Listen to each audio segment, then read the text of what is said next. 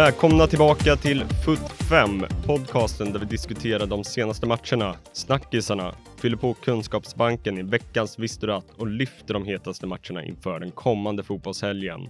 Men det tar vi en annan gång, för idag har vi äran att ha med oss mannen som på lite drygt tre år har gått ifrån att själv spela division 1-fotboll till att idag vara assisterande förbundskapten och numera huvudtränare i damallsvenskan. Kära lyssnare, Kristianstads huvudtränare och Rynninge IKs finest, Daniel Angegård. Varmt välkommen till eh, Foot 5. Tack så mycket. Hur, eh, hur är läget? Ja, men det är mycket bra. Det är, eh, sitter med truppbygge, så även fast det är ledighet med sätt till träning och att inte vara på plats och träffa spelarna varje dag och förbereda träning och förbereda inför nästa match, analysera föregående match och försöker man få lite ledighet även om vi såklart sitter i mycket möten och planering för den kommande säsongen och möten med potentiella nyförvärv. Så det är någonting nytt eh, för min del som ja, är jäkligt nytt och spännande och roligt. Hur gärna sitter man på ledigheten och eh, liksom gör jobb så att säga? Nej men eh, det blir någonting helt nytt för mig det här inför nästa säsong så eh, man vill ju ha så bra förutsättningar som möjligt och jag blir ganska uttråkad här. Jag kom hem från ett matchläge med F17-landslaget här i, i lördags och redan på söndag kväll så känner jag mig uttråkad. Så jag tycker bara det är roligt. En, ja, det är lätt, lätt för mig att bli uttråkad så det är bara roligt att ha något att göra. Ja, det kanske, det kanske är ett krav att man blir så snabbt uttråkad om man ska ha så mycket bollar i luften, eller vad säger du? Nej, men det är väl en del av, av jobbet och yrket att eh, jobba inom inom fotbollsbranschen som tränare eller sportchef att det är i stort sett alltid någonting man kan göra. Så om man har den egenskapen att eh, man lätt blir uttråkad och gillar att jobba så, så är det ju nästan en bra egenskap om man vill, vill hålla på med det här. Du, det är långt ifrån första gången du, eh, du gör podd, eller hur? Ja, det stämmer. Vill du berätta lite? Ja, nej, men det är väl lite bakgrunden till att jag startade min egna tränarkarriär. Jag startade ju en podd som heter, eller hette Möt fotbollstränarna. Där jag intervjuade fotbollstränare och under den tiden så spelade jag själv. Så det var ju mer att jag ville lyssna på en podd där det var en tränare som gäst varje vecka. Det fanns inte riktigt någon sån podd. Det fanns ju, eller finns Olof Lunds podd och andra intervjupoddar som har med tränare men inte vecka in och vecka ut. Så då tog jag tag i det själv och startade upp den podden och det är genom den sen som jag fått många kontakter och liksom fick mig att ta steget att bli tränare. Men den ligger helt på is eh, nu, eller den podcasten? Ja, det har väl blivit lite så. Det, uh, tränarkarriären har tagit all tid som, uh, som finns på dygnet, uh, vilket har gjort att jag, podden ligger väl typ på is eller typ nedlagd. Jag körde i somras en, en liten sommarspecial med, jag tror det var tio avsnitt uh, under ledigheten som jag spelade in för att jag var uttråkad. Så tio avsnitt? några nya alltså. avsnitt. Jäklar. Ja, det, är, ja. det är en del alltså, tio avsnitt känns som. Ja, det, var, det var någon i eh, Kristianstad nu när eh, ni presenterades, du och eh, Johanna Almgren som nya huvudtränare för eh, damlaget, att eh, vi, fick en, vi fick en fotbollsnörd i Daniel. Eh, man märker ju ganska snabbt här att eh, det, det, är en riktig fotbollsnörd vi har att göra med. Ja, nej. Vi båda är väl nördar, men om jag ser till mig själv så finns det väl inte så mycket annat än fotboll som är av intresse i, i livet. Så på gott och ont. Ibland kanske man hade behövt ha något annat intresse för att koppla av, men eh, det blir mycket fotboll och det är roligt. Rätt förutsättningar kanske för att bli tränare då? Ja, nej, men lite så är det väl. Det, man måste gilla att kolla många matcher och snacka mycket, så ja, fotboll är en stor del av mitt liv. Hur, hur många timmar på ett dygn ägnar du åt fotboll? Alltså, går det att lägga någon annan tid på någonting annat? Oj, det är en bra fråga. Det blir ju, ja, ja men som nu när man är ledig så försöker man väl gå till gymmet och träna själv på, på förmiddagen. Sen på vägen till och från gymmet så ringer man ja, antingen vår sportchef Lovisa eller eh, någon tränarkollega och snackar fotboll och sen på vägen hem så ringer man någon annan och under eftermiddagen så sitter man och kollar på spelare och på kvällen blir det något möte med någon potentiellt nyförvärv. Så många timmar blir det. Va, är det. Är det någon i din närhet som kan matcha det, det här fotbollsintresset eller är det att du får byta mellan dem du snackar fotboll med? Nej, men jag har väl många vänner som är extremt fotbollsintresserade som man kan snacka med och min tjej spelar fotboll själv så det blir också mycket snack eh, oss emellan och hon har en fotbollsfamilj med många, alla spelar fotboll och sen har jag fått eh, min familj att eh, bli mer intresserade liksom än vad de kanske var innan jag själv började spela och blev tränare. Så mycket fotbollssnack eh, med alla runt omkring mig blir det. Och mycket fotbollssnack har vi framför oss, men eh, jag tänkte att vi kickar igång det här avsnittet med en eh, liten eh, faktaruta.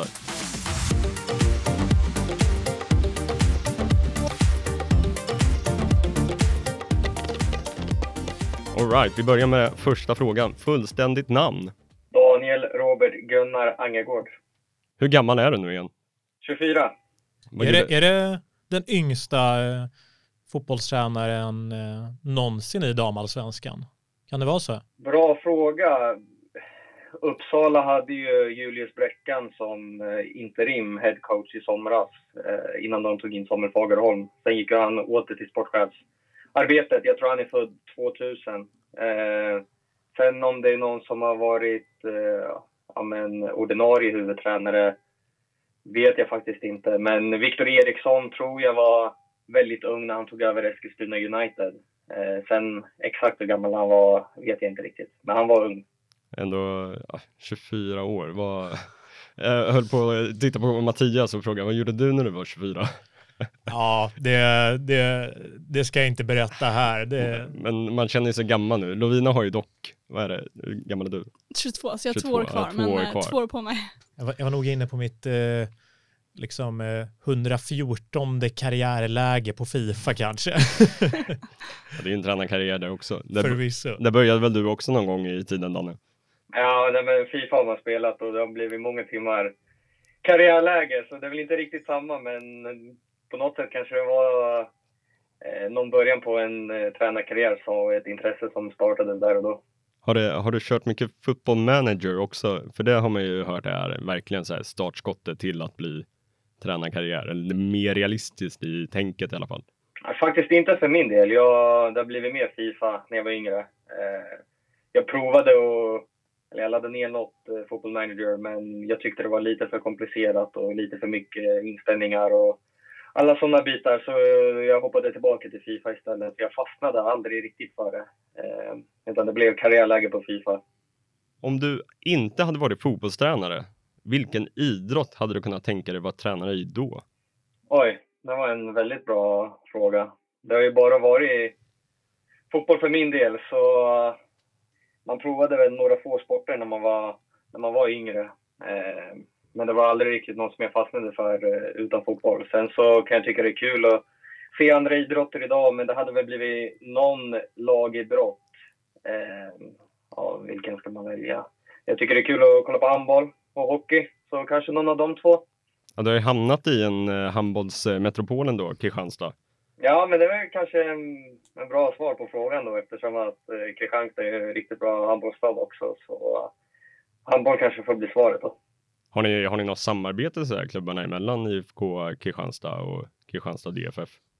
Inte direkt som jag har känt av eller har varit en del av. Sen så kanske det finns inom, inom på styrelsenivå eller på det sättet. Jag vet att det har funnits något projekt med, jag tror det hette Den orangea staden där eh, de olika klubbarna skulle samlas och liksom ha en samverkan och vi är ju orangea och handbollen är också orange. Och, så det har väl funnits någon typ av samarbete men inte direkt någon koppling så som, som påverkar mig liksom. Natur eller konstgräs? Ja, vi har ju en hybrid. Eh, sen så är väl ett problem för oss att vi inte är ensamma på den planen. Så det är både herrlaget i division 2 och eh, amerikansk fotboll på den planen. Så, men jag tycker den ändå är, är helt okej. Sen så har den väl, får den väl sina Eh, sår efter speciellt de amerikanska fotbollsmatcherna. Och, eh, men jag gillar vår hybridplan. Eh, om man får välja så såklart en bra naturgräsplan säger väl de flesta. Eh, sen så finns det de planerna som inte är tillräckligt bra i början av säsongen och slutet av säsongen och då får man väl välja konstgräs. Så det. Men en bra naturgräsplan alla dagar i veckan. Någon plan sådär direkt i damallsvenskan som du eh, tycker är riktigt dålig? Som kanske borde byta till hybrid eller konstgräs? Nej, det skulle jag inte säga. Jag tycker det är många fina arenor i, i damallsvenskan. Det finns ju vissa som spelar på de lite större och sen så finns det de som har lite mindre och mer charmiga arenor. Till exempel, ja men Vittsjö eh, är ju mindre och charmig arena. Eh, naturgräs, fint på sommaren där. Och sen finns det de som spelar på de här stora arenorna som Växjö och Kalmar nu. Eh, så den, jag tycker det har varit en bra mix. Den här frågan kommer du nog och eh, känna igen lite. Träningsoverall eller kostym på match? Ja, som assisterande så har det varit eh, träningsoverall.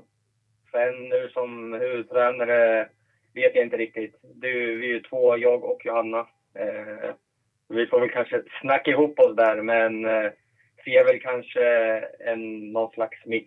Kanske inte full kostym, men eh, något åt det mer uppklädda hållet med kanske någon kostymbyxa och t-shirt eller piké. Har du, har du någon sådär eh, modell inom eh, fotbollsvärlden eller så här, tränar, tränare som du eh, känner har bra smak som du skulle kunna tänka dig att ta efter lite? Oj. Nej, ingen direkt här på rak arm. Eh, det får väl bli lokalt. Axel Kjell tyckte jag alltid hade en, eh, en bra eh, dresscode. Det blir ingen Wenger-jacka då under försäsongen eller så? Jo, men det får det väl bli. Eh, nu kanske vi, nu är det snö i Kristianstad, men vi brukar ha lite bättre tur med vädret än nere. Men det kan blåsa otroligt mycket, så en Wenger-jacka ska jag förhandla mig till av sportchefen till, till säsongstart. Härligt. Jag vill ju bara se så här fler managers ha så här eh, Peaky Blinders, eh, riktig gubbkeps typ. Um, jag vet inte, eh, överväger du att liksom ta dig an den eller? Nej, den, den bollen tror jag inte går på. Ah, men okej. hade inte Ten Hag någon eh, basker eller något senaste matchen? Ja, men han har väl försökt rocka den. Känns inte riktigt... Uh, ah, Ah, han är inte den starkaste modeikonen. nej. Bra jävla spinken också. Sen en Karl Jessa och så. nej. Mm, ja. Ah, Men eh, vad fan, vilka är vi att sitta och liksom... Eh, ja, ah, ge modetips. mode? Ja. eh, vad, vad har du för ritualer innan match? Jag försöker eh, oftast träna på matchdag. Eh, om vi bor på hotell så finns det oftast eh, gym på hotellet, det blir perfekt. Eller om hemmamatch, sticker iväg till eh, gymmet i Kristianstad innan, försöker hinna med det. Och sen så är det, ja men eh, i rollen som jag haft i år som assisterande, jag har varit ansvarig för offensiva fasta, så det blir att eh, skriva ut dem, sätta upp dem i omklädningsrummet, eh, gå igenom vissa detaljer med eh, startspelarna, eh, förbereda någon som vi kanske tror kommer komma in tidigt i matchen på vad den skulle kunna ha för roll eh, på fasta. Eh, och sen så försöker jag väl, eh, ja, det är väl typ de bitarna som blir på match då. Annars är det fullt fokus på matchen och ett bra ledarfika i, i ledarrummet innan. Vad är bra ledarfika för något då? Ja, det har varit hett debatt eh, i vår ledarstab under året liksom där vi har eh, sågat många motståndarlag när vi kommer till arenorna att det är dåligt fika och det är det första man tänker på när man kommer in. Så i slutändan så blev det att alla ledare köpte med sig fika istället och så blev det någon fikabuffé där vi tävlade om vem som tog med sig bäst fika till bortamatcherna. Men eh, ingen påse gifflar har varit uppskattat för vår ledarstab utan där det är hembakade bullar eller liknande är eh, väldigt uppskattat. Är det det som serveras, alltså eh, gif, giffelpåsar i, eh, på bortamatcherna? Ja, men eh, oftast är det någon trött påse gifflar och en kanna kaffe och ibland ingen mjölk. Så det är någonting som vi får väl eh, steppa upp där eh, från KDFs sida och hoppas att alla andra följer efter. Vilke, vilke, vem är det som vinner i, eh, i tävlingen mellan ledarna då, i, i, i laget? Fi fikaligan. Fikaligan? Ja, den som har med sig bäst fika eller ät, äter mest fika? Ja, ja, b- både och gärna. Så mycket detaljer som möjligt.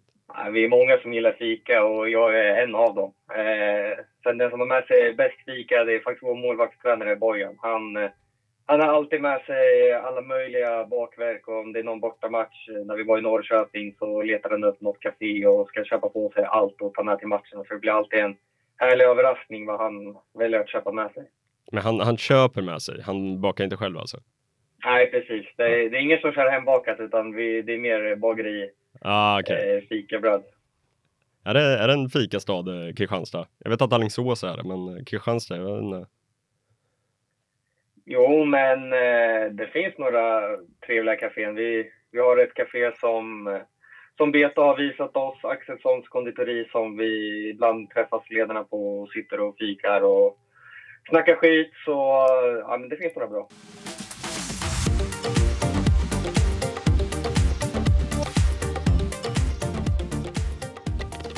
Bästa spelaren du har spelat eller tränat? Eller bästa spelaren du har spelat med eller tränat? Den bästa jag spelat med spelade ju i stort sett hela mitt liv i Rinninge. Så det var ju som högst var vi i division 1. Eh, får väl kanske säga Emil Berger eh, som har varit i ÖSK och är lite utomlands. Eh, den bästa spelaren som jag har tränat får nog bli Evelyn Wien som eh, spelade VM med Kanada här och eh, gick till Roma i somras. Så en fantastisk eh, person och spelare. Så hon är den bästa jag tränat hittills. Hur, eh, hur stort tapp var det inför eh, höstsäsongen skulle du säga? Nej, det var väl såklart ett jättestort tapp. Evelyn är ju en fantastisk spelare och person. Både på och utanför plan som verkligen höjde standarden. Både genom hennes sätt att spela och hennes sätt att vara som eh, professionell idrottare. Så, sen var det väl inte helt oväntat att, eh, att hon skulle lämna. Frågan var väl bara när, om det var i, redan under vintern eller sommaren eller efter säsongen. Och, vi hade väl redan förberett lite olika sätt eh, hur vi skulle kunna hantera det. Jag tycker vi hanterar det på ett bra sätt men det är såklart det inte går att ersätta henne på det sättet med, med någon ny spelare eller liknande. Största fotbollsupplevelse? Bra fråga. Eh, det måste väl ha varit någon, eh, någon match jag varit på. Fick äran att vara på Champions League-finalen i somras. Eh, också kolla på EM förra året i England på Sverige mot eh, Nederländerna. Så det är väl snarare matcher som jag har varit och sett eh, än saker som jag har upplevt. Det får jag väl hoppas kommer framöver, stora fotbollshändelser för mig själv. Har du, har du någon sån där match som du har varit med i eh, själv som antingen spelare eller ledare som du som ändå eh, har ett eh, eh, har blivit, har blivit ett fint, fint minne? Inget specifikt så, utan det är väl alltid roliga matcher som ja, men en första i allsvenskan eller borta mot eh, lag med mycket publik eh, har ju alltid varit väldigt roligt. Eller första matchen i Kristianstad i premiären och seger hemma premiären och mer små, små delar så än att det är någon väldigt specifik händelse. Du som tränare då, vilken spelare från eh, en damallsvensk konkurrent hade du helst vilja värva till eh, Kristianstad? Oj, det var en, det var en svår fråga. Det finns många duktiga spelare i, i serien och jag är jättenöjd med spelarna som vi har. Men om jag måste välja någon så hade vi ju faktiskt eh, Katrina Gorey som tränade med oss här nu i, innan hon skulle iväg med Australiens landslag och då såg man verkligen på nära håll vilken eh, fantastisk fotbollsspelare hon är. Eh, och eh, hur mycket hon har bidragit till Vittsjö förstod man verkligen när man fick se henne på, på nära håll under eh, ett par veckors träning. Så nej, henne håller jag väldigt högt. Det har väl inte fäst någon ny eh, klubbadress på henne? Finns det någon möjlighet eh, att hon eh, spelar i ett eh, Skånelag i damallsvenskan nästa år? Ja, kanske ett Skånelag som inte heter Kristianstad i alla fall. Hon kommer inte spela hos oss. Hon har väl ryktats här till, till England och West Ham bland annat. Så jag tror hon hamnar utomlands och det förtjänar hon verkligen att, att spela i engelska ligan för hon är en grym fotbollsspelare. Så eh, vi, vi kan bekräfta att hon inte spelar i Kristianstad kommande säsong. Ja, det kan jag göra. Vi var inne på arenor förut i damansvenskan damallsvenskan och vilka som har eh, sämst eh, eh, ledarfika. Men eh, vilken är favorit eh, bortaarenan i damallsvenskan? Mm, ja, det blir väl någon slags helhetsbedömning då med kanske fika och inramning och, och underlag. Vi var faktiskt i slutet av säsongen och på um, Växjös arena, heter den Visma arena? Den har bytt namn nu eh, från Myresjöhus eh, till något annat va? Ja, men den var, jag tyckte den var perfekt storlek, liksom, eh, den var fin, eh, bra plan eh, och bra fika. Så ja, men den, den planen gillar jag faktiskt. Vad väger tyngst i den här helhetsbedömningen? Är det fikat eh, som är viktigast? ja, men såklart fikat är en stor del i det också.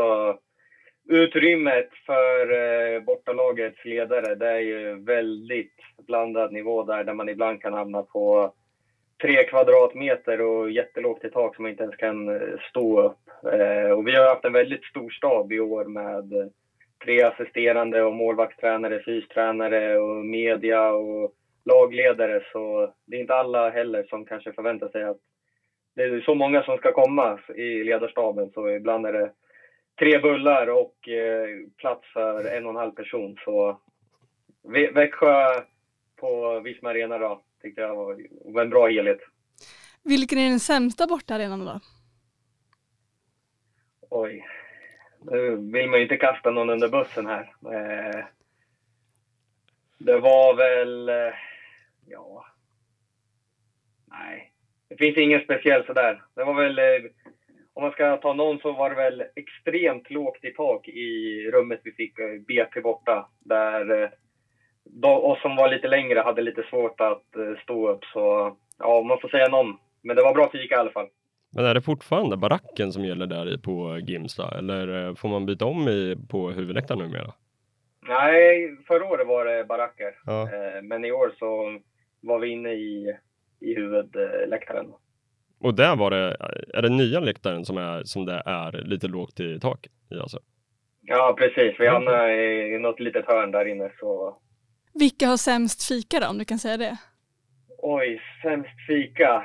Nu kommer jag inte ihåg vilka det är som kör gifflar, men det är några klubbar som kör gifflar. Så de som lyssnar och vet att det är giffelpåse, då försöker man komma undan enkelt. Så de får väl ta till sig att uh, steppa upp gamet nästa år. Vi får, vi får köra en utvärdering efter uh, kommande säsong och uh, se om uh, Fika, Fika Sverige har blivit bättre på bortaarenorna.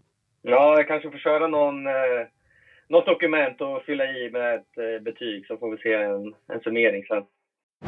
Vilket favoritlag, eh, om du inte får säga ett lag som du tidigare har representerat eller representerar, har du? Det får väl bli eh, Real Madrid som jag hejade på sen jag var liten. Var, anledningen till det var att jag var ju målvakt när jag spelade och Iker Casillas var min idol. Så det har väl blivit Real Madrid även om man med yrket liksom följer dem mindre och mindre i och med att man eh, matchar matcher krockar och man kanske inte riktigt har tid att se alla matcher och blir en lika inbiten supporter som eh, när man var yngre.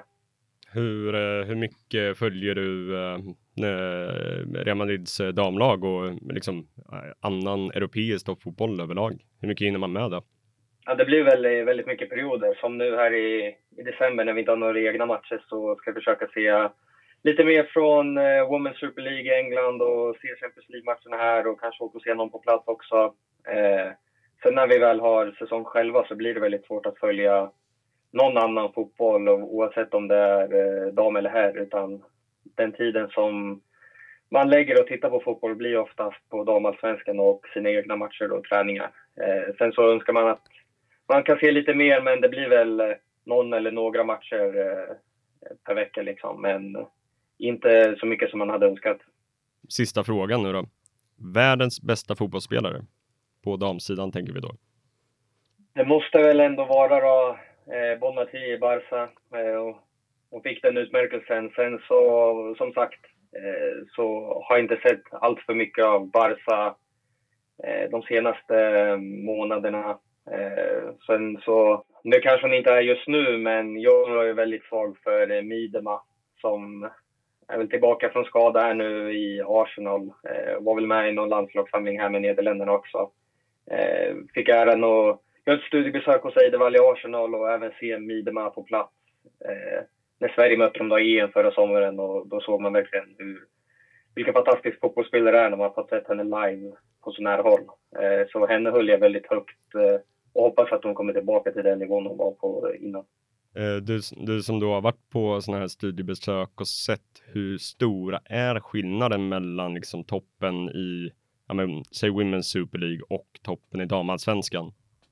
Nu finns det ändå några spelare som har liksom gått från damallsvenskan. Olga Ahtinen gick här nu till Tottenham och gör det bra och Vila han är ju nöjd med henne, tror jag han berättade om i podden med Lund och liksom, de som är bra i damallsvenskan och tar steget till engelska ligan visar ju att eh, de håller där med. Sen så är det såklart en jättestor skillnad när det kommer till faciliteter och förutsättningar. När jag var i Arsenal, hur de ha en egen kock och få äta frukost och få lunch där och eh, ha massa olika planer. Om planerna inte är tillräckligt bra så kan de åka och träna på Emirates. Och staberna är enorma. Eh, så alla sådana delar med förutsättningar eh, kan ju vi inte konkurrera med. Sen eh, spelarmässigt så de bästa kan ju bevisligen göra det bra i England också.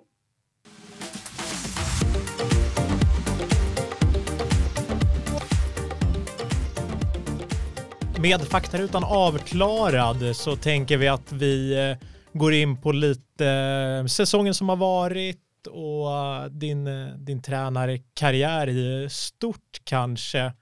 Och, och jag, jag, tänker att jag kan ja, redan börja med elefanten i rummet kanske. Eh, du och eh, Almgren, eh, nya tränare för eh, säsongen 2024 efter 15 år med Gunnarsdottir. Hur, hur axlar man en sån mantel? Ja, det finns ingen som kan eh, ersätta Beta i KDFF. Hon är oersättlig. Eh, sen så har jag och Johanna varit med under året och fått sett eh, hur Beta har jobbat och hur hon har byggt upp den här klubben och allt det fantastiska som hon har gjort. Och jag tror bara en en fördel att både jag och Johanna har varit assisterande under det här året och kan ja, men bygga vidare på det som har varit bra än att eh, man börjar om på en, ett helt blankt papper med en helt ny tränare som kommer utifrån. Och, eh, så jag tror det är en fördel att vi har varit med under det här året. Eh, sen såklart måste vi komma in med vårt sätt att eh, leda och spela fotboll och träna på även om det inte kommer bli helt nytt så såklart vi kommer komma in och justera utifrån eh, hur vi är som ledare och tränare. Följdfråga på det bara, vad, eh, kommer, eh, kommer hon finnas med som, någon, som ett bollplank för er under säsongen i någon slags övergångsperiod eller, eller kom, har hon släppt klubben helt? Nej, Beta bryr sig och älskar klubben och det är som hennes egna barn så hon kommer absolut inte kunna släppa på det för helt och hon vill hjälpa oss, och mig och Johanna och spelarna och resten av staben att ha så bra förutsättningar som möjligt för att, eh, för att eh, prestera så bra som möjligt. Så hon är fortfarande med och hjälper till i rekrytering och eh, sådana bitar och håller koll på ekonomi. Så hon kommer inte kunna släppa det helt, vilket är skönt för oss. Hon har ju varit här i 15 år och verkligen byggt upp klubben till vad den är idag och så länge hon inte har ett nytt uppdrag så kommer hon bo kvar i Kristianstad också. Vi också eh, fördel för oss att eh, vi kan använda henne som ett bollplank i alla möjliga delar där, eh, ja men det blir mitt eh, första huvudtränaruppdrag på seniornivå. Johannas andra, det var länge sedan hon var huvudtränare så vi kommer såklart använda henne som ett bollplank och det har hon själv öppnat upp för och det är vi väldigt tacksamma för att eh, hon kommer finnas där och vara en stöttepelare för oss om vi vill stöta och blöta några frågor eller fråga hur hon har gjort kring vissa saker så jag ser det som en jättefördel att vi kan eh, använda oss av hennes eh, kunskap. När, när under säsongen fick ni förfrågan om, eh, om huvudtränaruppdraget, du och Johanna? Nej, men det blev väl här på, på slutet. Det stod väl klart för, ja, jag, vet inte, jag minns inte exakt när Beta skulle lämna, men det var inget som var aktuellt där och då att vi visste om det när hon slutade, att vi skulle ta över, utan det har kommit mot slutet här av säsongen och eh, ja, på den vägen är det. Hur känner du med att gå in i din nya roll? Vad blir viktigast för dig? Jag har varit huvudtränare en gång förut eh, i ÖSKs akademi, P16-laget där. Så jag har ändå en erfarenhet av att hur det är med kring ja, men planera och strukturera upp en spelidé och ett arbetssätt för en ledarstab och träningsplanering och Eh, matchgenomgångar och analyser och alla sådana här bitar. Så det är någonting som jag tycker ska bli ja, men jäkligt roligt att få leda igen. Eh, och sen såklart eh, att få göra det med Johanna känns roligt och inspirerande. Vi har ju lärt känna varandra verkligen under det här året när vi båda har varit assisterande och utan att veta om att det skulle bli så här så har vi diskuterat fotboll och eh, ja, men har väldigt mycket liknande åsikter och tankar och filosofi och värderingar, vilket eh, också har gjort att vi har landat i den här rollen tillsammans. Så att få göra det tillsammans med Johanna tror jag blir en, en väldigt bra mix med våra olika erfarenheter och eh, vad vi gjort tidigare och, och vad vi står för. Eh, så det ska bli väldigt roligt att eh, ta oss an den här, den här nya rollen då till nästa säsong. Hur, hur skulle du säga att du och Johanna kompletterar varandra i det här? Johanna har ju en eh, otrolig spelarerfarenhet eh, med eh, 40 någonting A-landskamper och spela mästerskap. Eh, så den erfarenheten är någonting som, som jag inte har som spelare i division 1 som högst. Eh, fördelen som jag har är ju att jag startar tidigt, även om jag fortfarande är väldigt tidigt i eh, min tränarkarriär. Men jag har verkligen kunnat nörda ner mig och fått gå den andra vägen. Så jag tror vi har bra två olika ingångar. Eh, där Johanna är tidigare spelare, jag har ingen spelarerfarenhet men eh, har startat tidigt och mer försökt eh, ja, men gå den andra vägen. Eh, och sen har ju Johanna också varit tränare väldigt länge och har olika erfarenheter med att eh, ja, men hon är ju assisterande i U23-landslaget, har jobbat med Graham Potter i Östersund, varit i Norge så hon är också väldigt erfaren på det sättet. Eh, så jag tror vi har olika bakgrunder eh, som kan bli väldigt intressant eh, tillsammans. Va, och eh, om vi kollar på säsongen så var så eh, din första säsong i klubben men eh, rent tabellmässigt så blev det ett steg tillbaka från de föregående åren. Vad, eh, hur, hur ska ni göra eller vad ska ni göra för att Kristianstad ska studsa tillbaka 2024 och slåss om topp tre? Ja, men en säsongssummering kan man väl säga att eh, mot topplagen och topp tre så förlorar vi bara en match och det är mot Häcken borta där de gör mål på, på en hörna efter en tilltrasslad situation på tilläggstid. Eh, annars så är vi obesegrade mot, eh, mot eh, topp tre. Så vi har en jäkla hög högsta nivå inom sig. Sen är det mot, eh, mot bottenlagen som vi har eh, tappat onödiga poäng där vi kryssar borta mot eh, ja, men Djurgården, mot eh, BP, mot Uppsala. Eh, där vi tappar ja, men sex onödiga poäng. Eh, så det är väl eh, någon slags helhet att eh, vi vet att vi har en jäkla hög högsta nivå.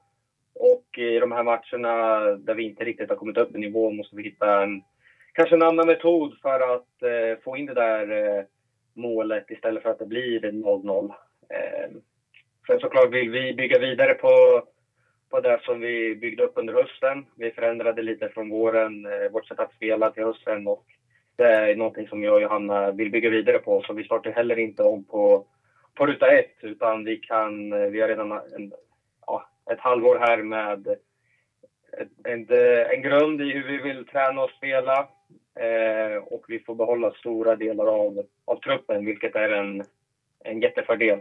Eh, så Mm, bygga vidare på det som vi redan startade här under hösten. Du sa att ni fick behålla stora delar av truppen, men när ni letar efter nya spelare, vad vill ni att de ska ha för typ av profil?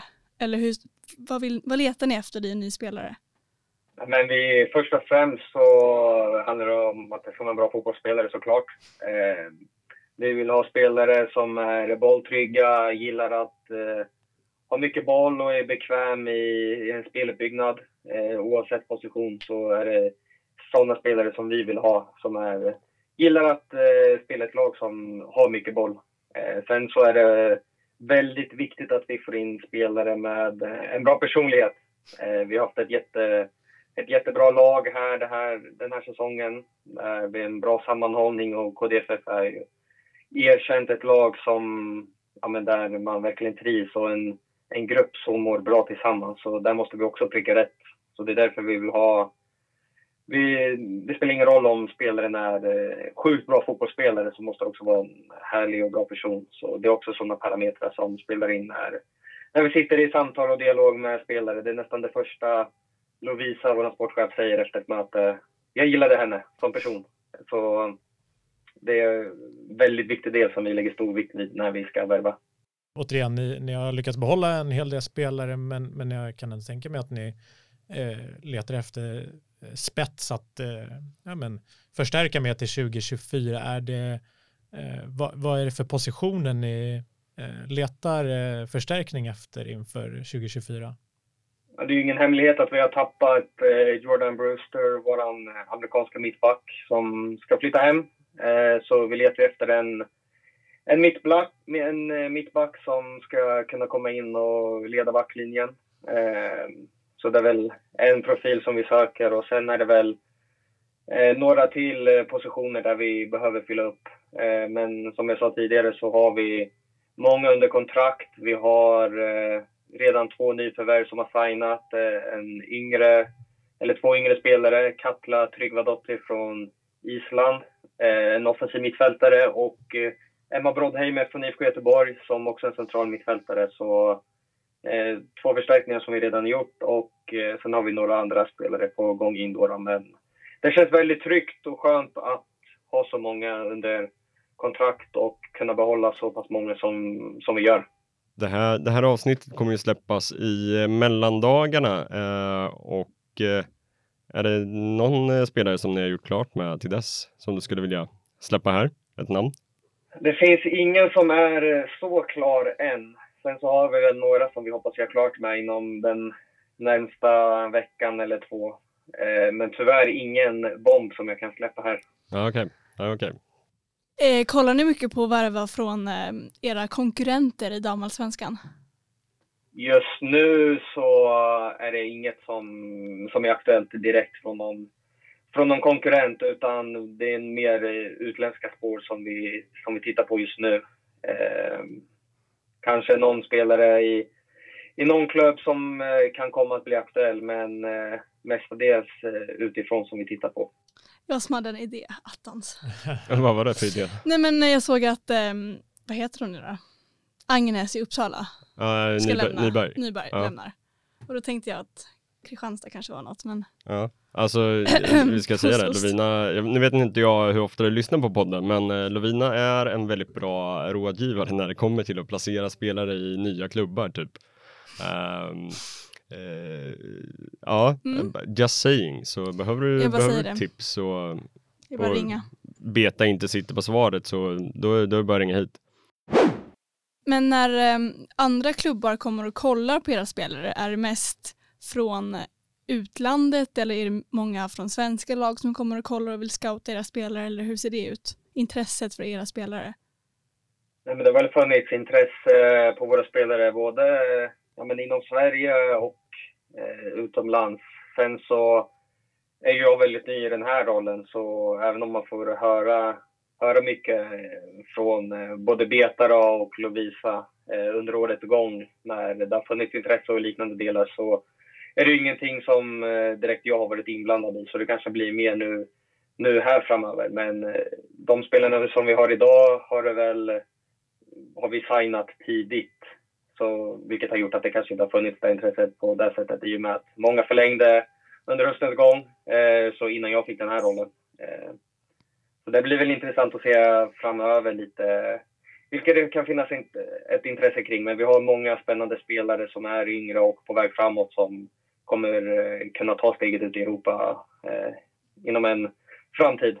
Du jobbade mycket med fasta offensiva förra säsongen sa du, men, men Eh, är det en offensiv fotboll du, du gärna vill spela överlag eller hur skulle du beskriva dig själv och sättet som du vill att ni spelar fotboll på?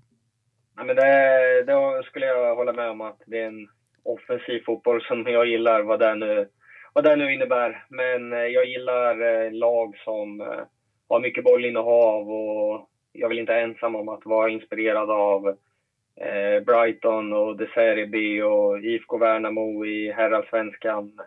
Så det är väl den typen av fotboll som både jag och Johanna gillar och någon, den typen av fotboll som vi försökte spela här under hösten och det är den typen av fotboll som vi kommer försöka bygga vidare på nästa säsong där vi vill ja, men, ha mycket boll, eh, dominera matcher genom det, kontrollera matchbilden genom att eh, vi har bollen, direkt återerövring, vinna tillbaka när vi förlorar den Eh, pressa högt.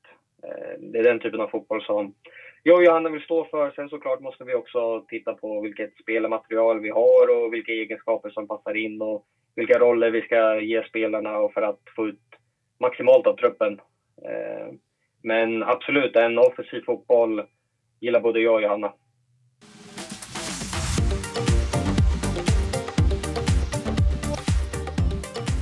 Om vi går in nu lite mer på men, lite större frågor kanske och lite mer bakåt i tiden också. Men, men eh, vi har pratat om det.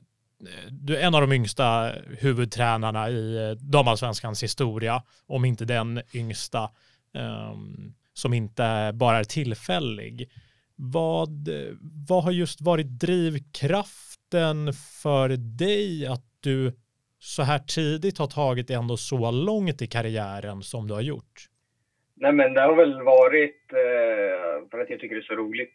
Eh, sen att jag har hamnat i den här rollen idag, det är väl många olika delar som spelar in, men det börjar väl redan när jag startade upp min podd liksom med ett intresse för tränaryrket, att intervjua olika tränare för att se men vad de har gjort vad är framgångsrecept för dem, vilka miner har de gått på som de kan ge tips av till andra tränare att se upp med eller lära sig av. Och, eh, mitt intresse började väl redan där och då och sen så fick jag börja jobba med Carola i ÖSK som jag lärde mig väldigt mycket av och sen fick jag chansen att bli huvudtränare själv i ÖSK. Då fick man prova lite sina egna delar där och eh, genom podden sen då hade ju Rickard som är i KIF eh, lyssnat på min podd och han gav mig chansen då att komma in i KIF Örebro på elitnivå i damallsvenskan för första gången. Fick jobba med Rickard. Eh, lärde mig väldigt mycket av honom. Eh, och sen så ringde Beta och fick jag komma till KDFF, lära mycket av henne och de andra tränarna i klubben. Och allt hänger väl ihop lite på något sätt att eh, man får chansen och man känner någon och det är såklart kontakter spelar en stor roll i vart man hamnar och det är väl inte bara i fotbollsbranschen det är så. Eh, jag fick komma in i F19-landslaget med Caroline Sjöblom. Eh, henne hade jag poddat med och Carola ingick redan i staben så det var ju en, en, eh, ett sätt att komma in i landslagsverksamheten och jag kanske inte hade varit i KDFF om jag aldrig hade intervjuat Beta. Eh, så sådana bitar spelar såklart stor roll in men jag eh, jobbar hårt och är, eh, som ni hör, vi pratade om tidigare, så är fotboll i stort sett det jag tänker på. Man lägger mycket tid och energi på att utvecklas. Så ja, med ett hårt jobb och ett bra kontaktnätverk så kan man få chansen till slut och om man är tillräckligt bra förhoppningsvis får man eh, fortsätta på den här nivån. Har du, har du reflekterat över att du har varit typ en säsong på varje post som du har haft nu som tränare? Sen du eh, slutade spela karriären? Ja, lite så har man väl tänkt och det är väl bra nu att eh, jag får en kontinuitet i, i KDF. Det är inte bra heller att eh, bara hoppa runt. Men jag tycker ändå att varje steg som jag tagit har varit ett eh, välplanerat steg där jag hela tiden har kommit upp eh, en nivå, om man ska säga, i både roll och i, i tjänst som jag kan hålla på med fotboll. När jag startade med karriär, min tränarkarriär så var det såklart ett mål jag hade att få jobba heltid med fotboll, vilket var det första jag kunde göra i år. Eh, så det blev ju naturligt att inleda som assisterande i akademin och sen bli ta nästa steg inom ÖSKs akademi att bli huvudtränare och sen att gå från eh, pojkfotboll till elitfotboll till KIF Örebro och sen från KIF Örebro till KDFF där jag kunde bli heltidsanställd eh, och bara jobba med fotboll när jag tog klivet till, eh, till KDFF jämfört med Örebro. Eh, var ju också ett naturligt steg på det sättet och eh, för att få till en bra helhet. Eh, och nu då, gå från assisterande till huvudtränare blir också ett steg upp Eh, så det har väl varit viktigt för mig att eh, känna att man är en bra roll och om man kan ta klivet upp så är det positivt. Sen så vill man såklart få kontinuitet i en roll och det hoppas jag få, få här och nu i KDFF och kunna eh, bygga någonting i lugn och ro. För det, det är ändå, KDFF ser det som en, långsiktigt, en långsiktig hemstad nu. Det är inte så att du kan tänka dig hoppa på ett fint erbjudande utomlands om det skulle komma i slutet av säsongen? Nej, nej de banorna jag tänker, tänker jag absolut inte i just nu. Jag har ett tvåårsavtal och det ska bli jäkligt roligt nu att få starta säsongen här i januari och, och se fram emot de här två åren med KDFF. Men är det något du kan se dig i, i framtiden, eh, en karriär utomlands? Självklart är det någonting som man, precis som spelare, drömde om att få komma utomlands någon gång. Så det hoppas jag absolut att få jobba utanför eh, Sveriges gränser någon gång eh, i tränarkarriären, det, det hoppas jag verkligen få göra. Du nämnde det förut, det vart bara en säsong i KIF Örebro eh, och Örebro som också är din hemstad. Liksom, hur var det att liksom göra flyttlasset därifrån, flytta hemifrån liksom Örebro till Kristianstad? Var det, var det ett svårt beslut? Jo, men det var det. Eh, jag trivdes jättebra i, i KIF Örebro. Eh, tacksam för Rickard liksom, som gav mig chansen att få jobba på elitnivå. Eh, där och då var ju en ung och relativt oprövad tränare med bara två års erfarenhet som en akademitränare och att han eh, gav mig chansen var väldigt roligt. Eh, vi trivdes också väldigt bra ihop tillsammans där eh, hela staben, vi hade väldigt roligt Eh, utanför planen vilket jag också värdesätter högt i ett jobb att man ska trivas. Eh, fotbollsmässigt var också väldigt eh, lärorik, lärorik säsong där Rickard har ja, men många olika jobb bakom sig där han eh, har inspirerat mig och många delar som jag tagit med mig i min fotbollsfilosofi eh, från hans sätt att, eh, att jobba. Men eh, som jag var inne på tidigare att eh, när KDF hörde av sig så, ja men dels var det en klubb som tävlar i en högre del av tabellen men också där jag kunde få en bättre helhet där jag i Örebro var tvungen att göra någonting vid sidan om det jag här pluggade eh, när jag var i Örebro. Eh, men när jag kunde ta steget till KDFF så kunde jag bara fokusera på fotbollen fullt ut eh, i och med uppdraget i KDFF och i ungdomslandslagen. Då. Så det var sådana bitar som spelade in också att få, få jobba med beta. Hur mycket, hur mycket har beta liksom betytt för ditt nästa liksom, eh, steg i tränarkarriären här nu? Nej men eh, självklart har hon eh, och jag diskuterat lite vad som hade kunnat vara bra för mig och Eh, hon är såklart en del bakom rekryteringen att jag, att jag och Johanna skulle ta över. Så jag känner mig trygg i att eh, hon och resten av klubben tror på mig och Johanna och att hon finns med som ett bollplank och lärt mig mycket av henne under den här säsongen som har varit i hur hon har jobbat, både fotbollsmässiga delar och ledarskapsmässiga delar. Det finns väl ingen som har sån erfarenhet av, av damallsvenskan och att jobba i eh, här i Sverige om man jämför med någon annan tränare. Det är 15 år erfarenhet så det finns ju ingen bättre att eh, kunna lära sig av. Och Beta är ju då Elisabeth eh, Gunnarsdottir, den gamla tränaren i Kristianstad för de som inte hänger med på det. Eh, men du, vi snackar lite Örebro här och hur, eh, hur var det att komma hem till eh, Örebro igen och Bern Arena? Vi, de som läste lokaltidningen såg att du fick ett ganska ja men ska man säga varmt mottagande från supportrarna? Nej men det är alltid roligt att, att komma hem till Bern Arena. Det är ju där man har spenderat en stor del av av ja, hela, sin tränar, av hela min tränarkarriär då. Eh, innan jag flyttade till KDFF har ju varit på, på Bern Arena och där man har sett eh, matcher hela sin uppväxt från när man var liten när man gick på eh, på matcher här i stan så det är såklart ett kärt eh, återseende att vara hemma. Det känns ju som hemma för en, liksom, Bern Arena. Eh, sen med supportrarna där så det var väl en lite rolig gliring från en eh, polare till mig. Så det är bara roligt att eh, ja, han satte upp den där banderollen. Det var roligt. På den stod det ju då, eh, stod det Money eh, talks, Danne walks. Ja, precis. Ja. Så, Ligger det någon sanning där? Nej, det skulle jag absolut inte säga. Jag fick ju chansen att eh, jobbar heltid med fotboll så det är väl en chans man måste ta ifall man inte kan göra det där jag var. Eh, om jag skulle gått för pengarna så hade jag inte hamnat i, i KDFF heller inför den här säsongen. Så det, det stämmer inte riktigt. Så, så om Saudi ringer så, så svarar du inte? Nej, inte nu. Nej, härligt. Men du, eh, du är fortfarande aktiv i ehm, eh, F19-landslaget som assisterande förbundskapten och även Johanna är ju eh, involverad i U23-landslaget. Hur, hur kommer det se ut nu när ni båda har huvudansvar för eh, Kristianstad i damallsvenskan? Kommer ni att eh, fortsätta vara aktiva inom eh, flicklandslagen eller kommer det behövas göras om på något sätt? Jag gjorde min sista samling nu här förra veckan med landslaget. För Johannas del vet jag inte riktigt vad som är tanken, men jag kommer inte att fortsätta. Så det är såklart lite tråkigt. Det har ju varit eh, väldigt lärorik eh, sätt att jobba och en verksamhet som skiljer sig från klubbfotbollen där man ja, men, har en samling med spelare från olika klubbar. Alla spelar på olika sätt i hemmiljön. Man träffas och har en, två träningar och sen ska man spela en, en landskamp mot eh, några andra eh, och få ihop en grupp och en helhet och ett arbetssätt på, på väldigt liten tid. Eh, så enormt tacksam för eh, min tid i landslaget. Det har varit väldigt roligt och ta med mig väldigt mycket in som klubbtränare.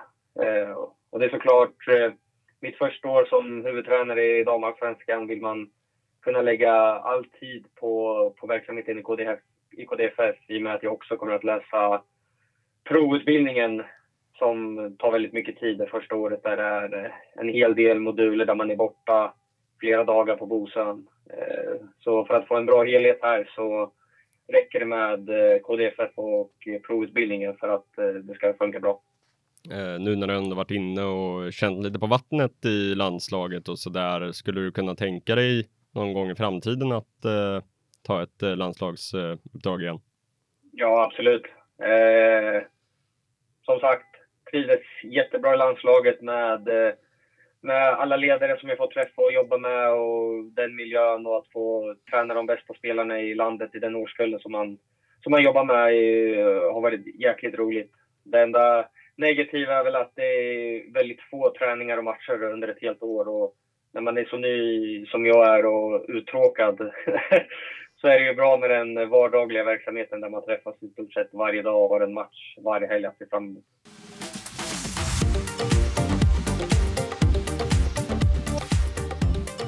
Då har vi fått in lite lyssnarfrågor Danne. Um, fyra stycken till antalet. Men uh, vi uh, kickar igång. Lovina, vill du ta dem? Yes. Första frågan då. Vilka delar i ert spel har du eller ni varit mest nöjda med? Det är väl uh, många delar som vi har varit nöjda med. Vi har ju jobbat väldigt hårt med framförallt vår speluppbyggnad och, och vårt anfallsspel där ja, stundtals har sett eh, väldigt bra ut och i vissa matcher lite sämre, eh, som det är med allt. Men eh, vi jobbar med alla delar i spelet och vi har haft en, eh, en fördelning i ledarstaben som kanske är lite unik där Veta har varit ansvarig för speluppbyggnad och eh, försvarsspel. Eh, där Alex har varit ansvarig för eh, sista tredjedelen, kommer att avsluta mål och där jag har haft ansvaret för förhindra och rädda avslut och försvar i egen box och eget straffområde. Eh, så vi alla har ju nördat ner oss i ett varsitt, eh, varsin fas av spelet i, i stort sett. Då, då. Eh, det är väl taskigt att bara peka ut en fas, men jag tycker vi har gjort det bra i många delar av spelet. Små marginaler från att vi är med i toppen upp, hela vägen med i toppen. Då, då. Ja, vad krävs för att ni ska klättra ytterligare då nästa säsong? Det är väl att hitta någon eh, lite mer jämnhet eh, mot, framförallt mot de lagen som anses vara sämre idag och ligger lägre ner i tabellen. Eh, bryta upp ett, ett lågt försvar är väl kanske bland det svåraste du kan göra i, i fotboll. Eh, så att hitta fler nycklar och eh, metoder för att komma, komma igenom det och twista på några små detaljer och lite positioneringar och principer så kanske vi kan hitta några fler poäng än de vi tappade mot bottenlagen i år. Vilken är den största utmaningen du ställts inför som tränare? Det är väl på något sätt att kanske coacha spelare som är eh, både äldre och mer erfarna än mig själv. Ehm, det finns ju de som har ett namn där man kanske får en, någon slags form av respekt från en spelare från första samtalet eller redan innan. Medan jag eh, har ju kanske inte där, den fördelen. Eh, utan för mig har det kanske snarare handlat om att bygga upp ett förtroende. Sen så tror inte jag att det spelar någon roll eh, vem man är eller hur gammal man är eller vad man har gjort innan. Om man genuint visar att man är, är kunnig och bryr sig om, om spelaren och, om, och om laget. Så, men det har väl handlat någonstans där att man får en lite längre startsträcka eh, när man är lite mer okänd än om man är känd från innan. Och den sista lyssnarfrågan vi har är här är beskriv hur KDFF vill spela. Vad är era styrkor? Jag skulle säga våra styrkor är eh, först och främst att vi är ett eh, hårt jobbande lag eh, där alla spelare verkligen underkastar sig laget och varandra och gör allt för att vinna. Och det är såklart hårt jobb ligger till grunden för eh, att nå framgång. Sen så vill vi vara, som vi var inne på, ett lag som ja, men dominerar matcherna och har mycket boll. Och det är väl kanske någonting som KDFF har eh, utvecklat och förändrat genom åren. När ja, men Beta har pratat om för några år sedan, då var kanske KDFF ett lag som spelade längre och eh, var jobbiga att möta på det sättet. Men det var ju de spelarna som, som hon hade då. Och eh, idag har KDFF andra typer av spelare och då spelar vi den här typen av fotboll eh, som skiljer sig då. då. Du eh, Danne, vi ska ta och styra den här eh, skutan i land, eh, men stort tack för att du har velat vara med och gästa Foot 5. Jag får tacka så mycket att jag fick inbjudan. Det var roligt att få snacka fotboll. En helt klart värdig premiärgäst i, i podden, får vi ta och säga. Stort tack till, stort lycka till till dig och Johanna och hela laget nu inför den eh, kommande säsongen. Och vi kanske får eh, tillfälle att slå en pling sen när det närmar sig säsongstart. Absolut. Då, om ni ringer så svarar jag. Ja, det är toppen. Det är toppen. Eh, podden är snart tillbaka igen när den europeiska toppfotbollen återstartar och eh, men fram till dess så får vi önska alla en eh, god fortsättning och eh, en pangstart på det nya året. Adjö! Adjö. Tack snälla för idag.